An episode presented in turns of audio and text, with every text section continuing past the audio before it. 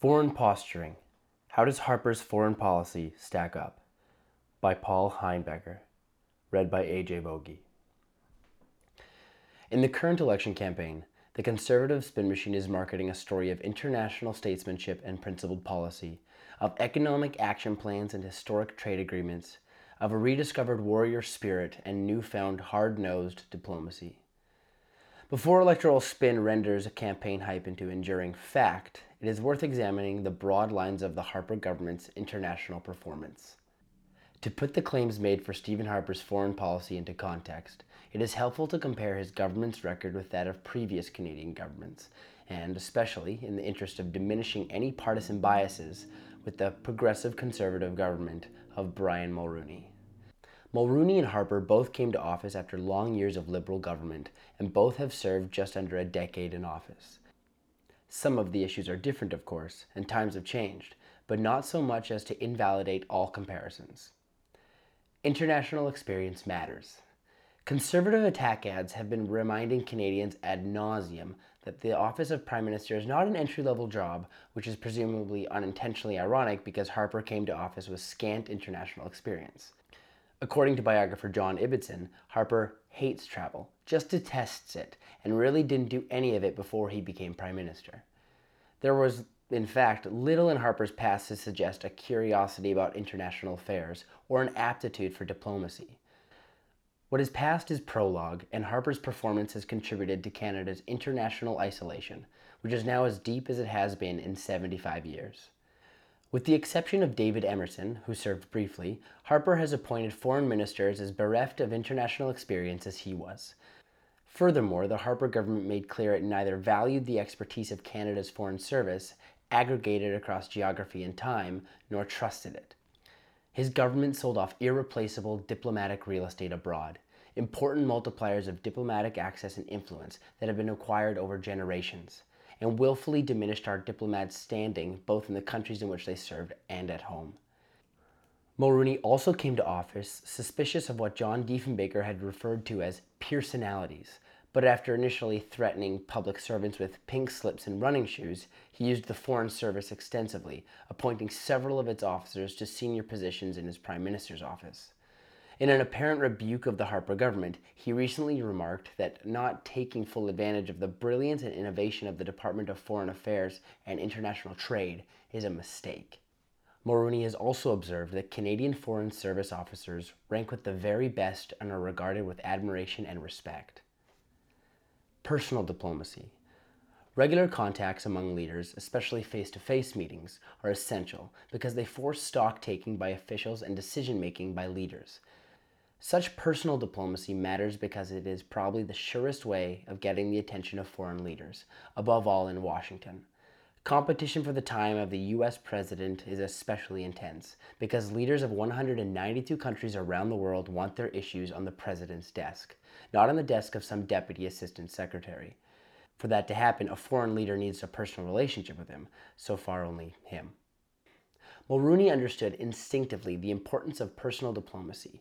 Deprecated in Canada, he won the respect and friendship of many abroad. In 1991, the United Kingdom, United States, Russia, and France urged him to stand for the United Nations Secretary General, an invitation he declined because of ongoing constitutional negotiations. South Africa gave him the highest award it bestows on its own citizens and foreign nationals for contributing to the advancement of democracy in South Africa. On the death of Ronald Reagan, Nancy Reagan asked him to eulogize her husband at the funeral. Mulroney was as outgoing as Harper is reserved and was incomparably better connected. In the decade since Harper assumed office, there have been just three visits of American presidents to Canada. Bush came once for a NAFTA summit, and Obama came for a five hour bilateral visit to Ottawa and then to the G8 and G20 summits in Muskoka and Toronto. In contrast, Mulroney hosted eight visits by American presidents. John Chrétien hosted six. Mulroney also stayed in close touch with Margaret Thatcher, Francois Mitterrand, and Helmut Kohl and earned Kohl's gratitude for helping persuade the others to drop their opposition to German unification. He also maintained frequent contact with Commonwealth leaders, notably Rajiv Gandhi, Nelson Mandela, and Bob Hawke, making full use of summits to advance issues, especially the fight against apartheid, which had no significant diaspora payoff in Canada. He used personal relationships he developed at summits to good effect, for example, persuading Mitterrand to keep France on the sidelines during Canadian constitutional referendums. In a 2012 Time interview, Obama listed the leaders of Germany, Singapore, India, Turkey, and the UK as his close contacts. He did not mention Harper, nor was Harper close to George W. Bush. When the latter was leaving office, according to Paul Wells in The Longer I'm Prime Minister, his spokesman said the president called 15 world leaders to say goodbye, including six of his seven G8 colleagues. He reportedly did not call Harper. The imperatives of personal diplomacy extend to the U.S. Congress. Many of Harper's foreign contemporaries have found it essential to present their concerns to Congress, including the leaders of Israel twice, the United Kingdom, Australia, Germany, France, Mexico, Korea twice, Ukraine, and Jordan. Mulroney addressed a joint session of Congress in June 1988. Harper has never spoken to Congress. The Harper government got a hard lesson in the importance of personal diplomacy recently when it was revealed that American negotiators in Trans Pacific Partnership negotiations had concluded a bilateral deal with Japan that would let Japanese automakers ship cars and auto parts into North America duty free using material from Japan's low cost non TPP partners, handicapping the crucial Canadian car and auto parts industry. Washington apparently did not give Ottawa advance warning, a breach of trust that would have been inconceivable in Mulroney's day. Spin and reality. Unlike preceding prime ministers, Harper did not conduct a foreign policy review when he came to office. Had he done so, he could have tested his ideological instincts against reality and saved Canada embarrassment. His acolytes argued at the time that real countries did not review foreign policy, they just did it. A claim belied by, for example, Washington's National Security Strategy Review, which has been done at least once a presidential term. A cabinet of neophytes with a surplus of ideology needed to sort out what it thought, beyond just not doing whatever it was the Liberals had done. Harper's PMO saw him as making a major break with past policy. That policy was said to have been too much about helpfully fixing others' problems and too little about advancing Canada's own hard interests and fundamental values. No more. Canada would look after itself first. Soft, co-optive power was out, hard, coercive power was in. Canada would stand with the Democratic allies and fight. The corpses of strawmen litter this rhetorical PMO battlefield. In reality, the objective of Mulroney and his liberal counterparts had never been merely to be nice, but had always been to be effective. Mulroney believed that Canada's vast, difficult to defend territory, comparatively modest sized population, and dependence on international trade and investment meant that cooperation in creating and upholding international rules of the road from the United Nations to the International Monetary Fund to the North Atlantic Treaty Organization, were in Canada's hard national interests. Nor had Canada ever been neutral, not in the First and Second World Wars, not in the Korean War, and not in the Cold War either. The military has always had a significant place in Canadian foreign policy, but so has robust diplomacy, social justice, and economic self interest. Initially, the Harper government hyped the military, downgraded diplomacy, and flatlined development cooperation. It promised ambitious equipment acquisitions for all three branches of the forces, notably F 35 fighter aircraft. The Chrétien decade of darkness was over.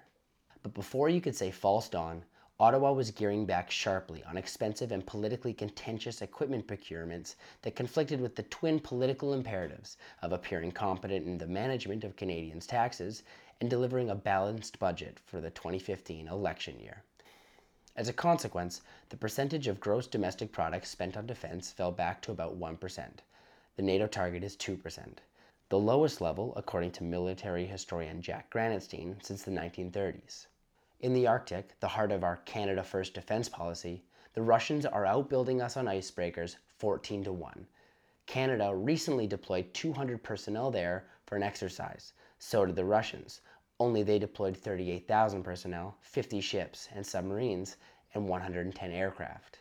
With defense procurement consigned to the too difficult and expensive file, the government's international focus shifted to trade, most notably the free trade agreement with Korea, Canada's first ever with an Asian country, and the much hyped comprehensive trade and economic agreement with the European Union. The Harper government has touted CETA as the biggest deal Canada has ever made. In fact, as measured by the number of dollars in trade and investment an agreement covers, NAFTA dwarfs CETA. Nor is CETA in the bag yet. The EU must still decide whether each of its national parliaments must ratify the agreement. If so, the agreement will not come fully into effect for years to come. And even when it is concluded, about 80% of Canadian trade will still be with slow growth countries. Harper's record on social justice and development cooperation has also been checkered. On the plus side, his government has made defending religious minorities a central objective, has advocated staunchly for gay rights abroad, and has opposed child and forced marriage. At the G8 Muskoka summit, Harper announced a $2.8 billion contribution to UN efforts to promote maternal, newborn, and child health. Subsequently, he pledged an additional 3.5 billion. This program has attracted significant financial support from other governments, the private sector, and foundations, despite criticism, including by Hillary Clinton, for skirting the controversial issue of abortion, which is out of bounds for Canadian origin funds. The maternal and child health program notwithstanding, overall spending on official development assistance declined under Harper to 0.24% of Canada's gross national income in 2014, from 0.29% when he came to office, for the first time since 1969 falling below the average of members of the Organization of Economic Cooperation and Development. During Mulroney's tenure, Canada's development assistance budget was nearly double at 0.46% of GNI. Harper made ideological and idiosyncratic policy choices that put him at odds with nearly all his predecessors and most contemporary allies, and that left Canada on the margins of global relevance. His government's deprecation of the UN his snubbing of its general debates, and his disposition to sit in stern, often self serving judgment of others won us few friends, and, along with his irresponsibility on climate change, neglect of traditional development partners in Africa, and unquestioning support of the Netanyahu government in Israel and disregard for the Palestinians, lost us the first election to the Security Council after a string of six straight wins over six decades. Relations with Washington. The primary foreign policy task of every Canadian Prime Minister is to maintain a productive relationship with the United States, which is easier said than done. Shortly after acceding to office in 2006, Harper declared Canada an energy superpower, a delusion because a real superpower can turn the tap off as well as on. In order to get that oil to market, Harper made the Keystone XL pipeline our highest priority and predicted quick U.S. approval, what he infamously called a no brainer. Ottawa proved incapable, however, of connecting the dots between its own intransigence on climate change and the reluctance of American environmentalists to permit the pumping of Canadian bitumen through their territory. Harper declined to undertake the politically costly work of reforming oil and gas regulation in Canada or putting a price on carbon emissions. Rather than go to the Americans with clean hands, as Mulroney had done a generation earlier in his successful campaign to get the United States to reduce acid rain causing emissions, Ottawa resorted to public relations campaigns to pressure the Obama administration. This tactic gave the president no grounds for overriding American anti Keystone XL sentiment. We are still awaiting the Keystone decision. The Harper government has had some successes with Washington, concluding an agreement in 2006 regulating Canadian exports of softwood lumber to the United States, collaborating with the U.S. in bailing out General Motors and Chrysler in 2009, easing trade limiting regulations, strengthening North American perimeter security, and persuading the Americans to let us pay for a second Windsor Detroit bridge, complete with the U.S. Customs Plaza on the American side. Beyond that, Harper has not taken bilateral trade relations much farther than he found them on coming to office. His government's inability to negotiate an exemption for Canada from the Western Hemisphere Travel Initiative, which for security reasons requires most Canadians and Americans entering the United States from Canada to have a passport, has likely cost Canada billions of dollars. In contrast, Mulroney's government negotiated the Canada US Free Trade Agreement and North American Free Trade Agreement, creating major opportunities for Canadian business. He also negotiated the Acid Rain Agreement, saving forests and livelihoods in eastern Canada, and the Canada US Arctic Cooperation Agreement, protecting Canada's sovereignty and interests on ship transit through the Northwest Passage. In dealing with Washington, Mulroney understood the virtuous circle that influence in Washington increases credibility abroad, and credibility abroad increases influence in Washington. He was also conscious of the Pearson precept that Canada should exhibit a sympathetic understanding of the heavy burden of responsibility borne by the United States. That sensitivity, which did not prevent Mulroney from declining participation in Reagan's Star Wars program, did allow him to influence the George H.W. Bush administration on key foreign policy issues ranging from the 1991 Iraq War to relations with Mikhail Gorbachev and Boris Yeltsin, all of which reinforced Mulroney's international standing. The Harper government has offered modest support to American efforts to combat terrorism and fight ISIL, and participated in the UN sanctioned campaigns in Afghanistan and Libya alongside Americans. But the Harper government has also frequently put itself at cross purposes with Washington. At the G20 summit in Toronto, Harper pressed Obama on fiscal austerity policies before the latter felt the reviving U.S. economy warranted tightening up. Harper also managed to get crosswired with Obama and others at the G8 summit in Deauville, France, where he alone blocked a presidential initiative to have world leaders confirm the pre 1967 borders of the West Bank as the starting point for two state solution negotiations. Furthermore, the Harper government has voiced skepticism about the Iran nuclear deal, which plays into Israel's unprecedented and unsuccessful interference in American politics. And despite crucial TPP negotiations with the United States, Harper declined Obama's invitation to send a minister to the Conference on Climate Change and the Arctic that Obama personally convened, a snub U.S. Secretary John Kerry publicly criticized. Mexico.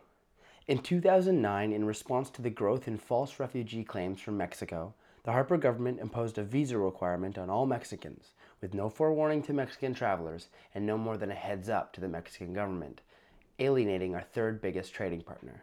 No adequate provision had been made for Canada's embassies and consulates abroad actually to issue 260,000 individuals visas a year. The consequences of the visa decision have been as harmful to Canada as they have been irritating to Mexico. Virtually overnight, more than 100,000 officials, students, tourists, business people, and prospective investors canceled their travel plans to Canada. In 2008, 257,000 Mexican tourists had spent $364 million in Canada.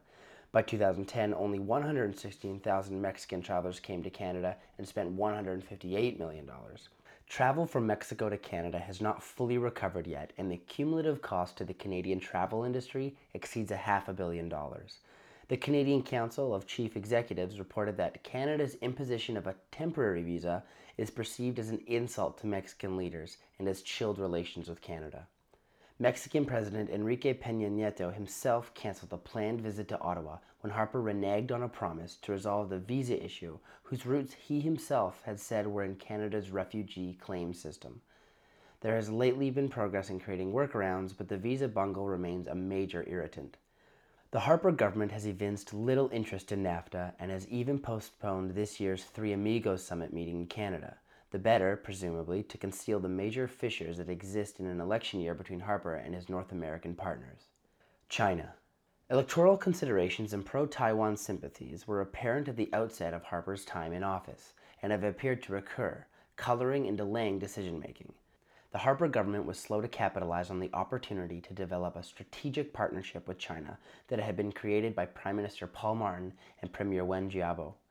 At the urging of the Canadian business community and China watchers, the Harper government came eventually to accept that the sheer size of the Chinese economy and its unparalleled growth rate were crucial to Canadian prosperity, and that doing business with China did not require cutting off Taiwan or condoning Chinese human rights abuses, its aggressive behavior in the South China Sea, or cyber hacking. Agreements were concluded covering, inter alia, tourism, the takeover of Nexen by the Chinese state owned oil company CNOOC, nuclear cooperation, a banking center in Canada to clear commercial contracts in Chinese currency, and a foreign investment promotion and protection agreement. Ottawa then inexplicably let the FIPA languish two and a half years before ratifying it. Several times the Chinese signaled a willingness to negotiate a free trade agreement with Canada, overtures that Ottawa ignored, inadvertently leaving the field to Australia, which gained first mover advantage. Meanwhile, the Harper government occupied itself with Europe and Korea, in former Ambassador David Mulroney's words, no one seemed to notice that there was a China sized hole in our trade policy. The Middle East. The most controversial break with previous Canadian governments has been in the Middle East, where, for obscure reasons of political philosophy, neocon ideology, religious conviction, and electoral opportunism, the Harper government aligned Canada with the Israeli Likud party. On Israel's 60th anniversary, Harper said that Canada stands side by side with the State of Israel, our friend and ally in the democratic family of nations.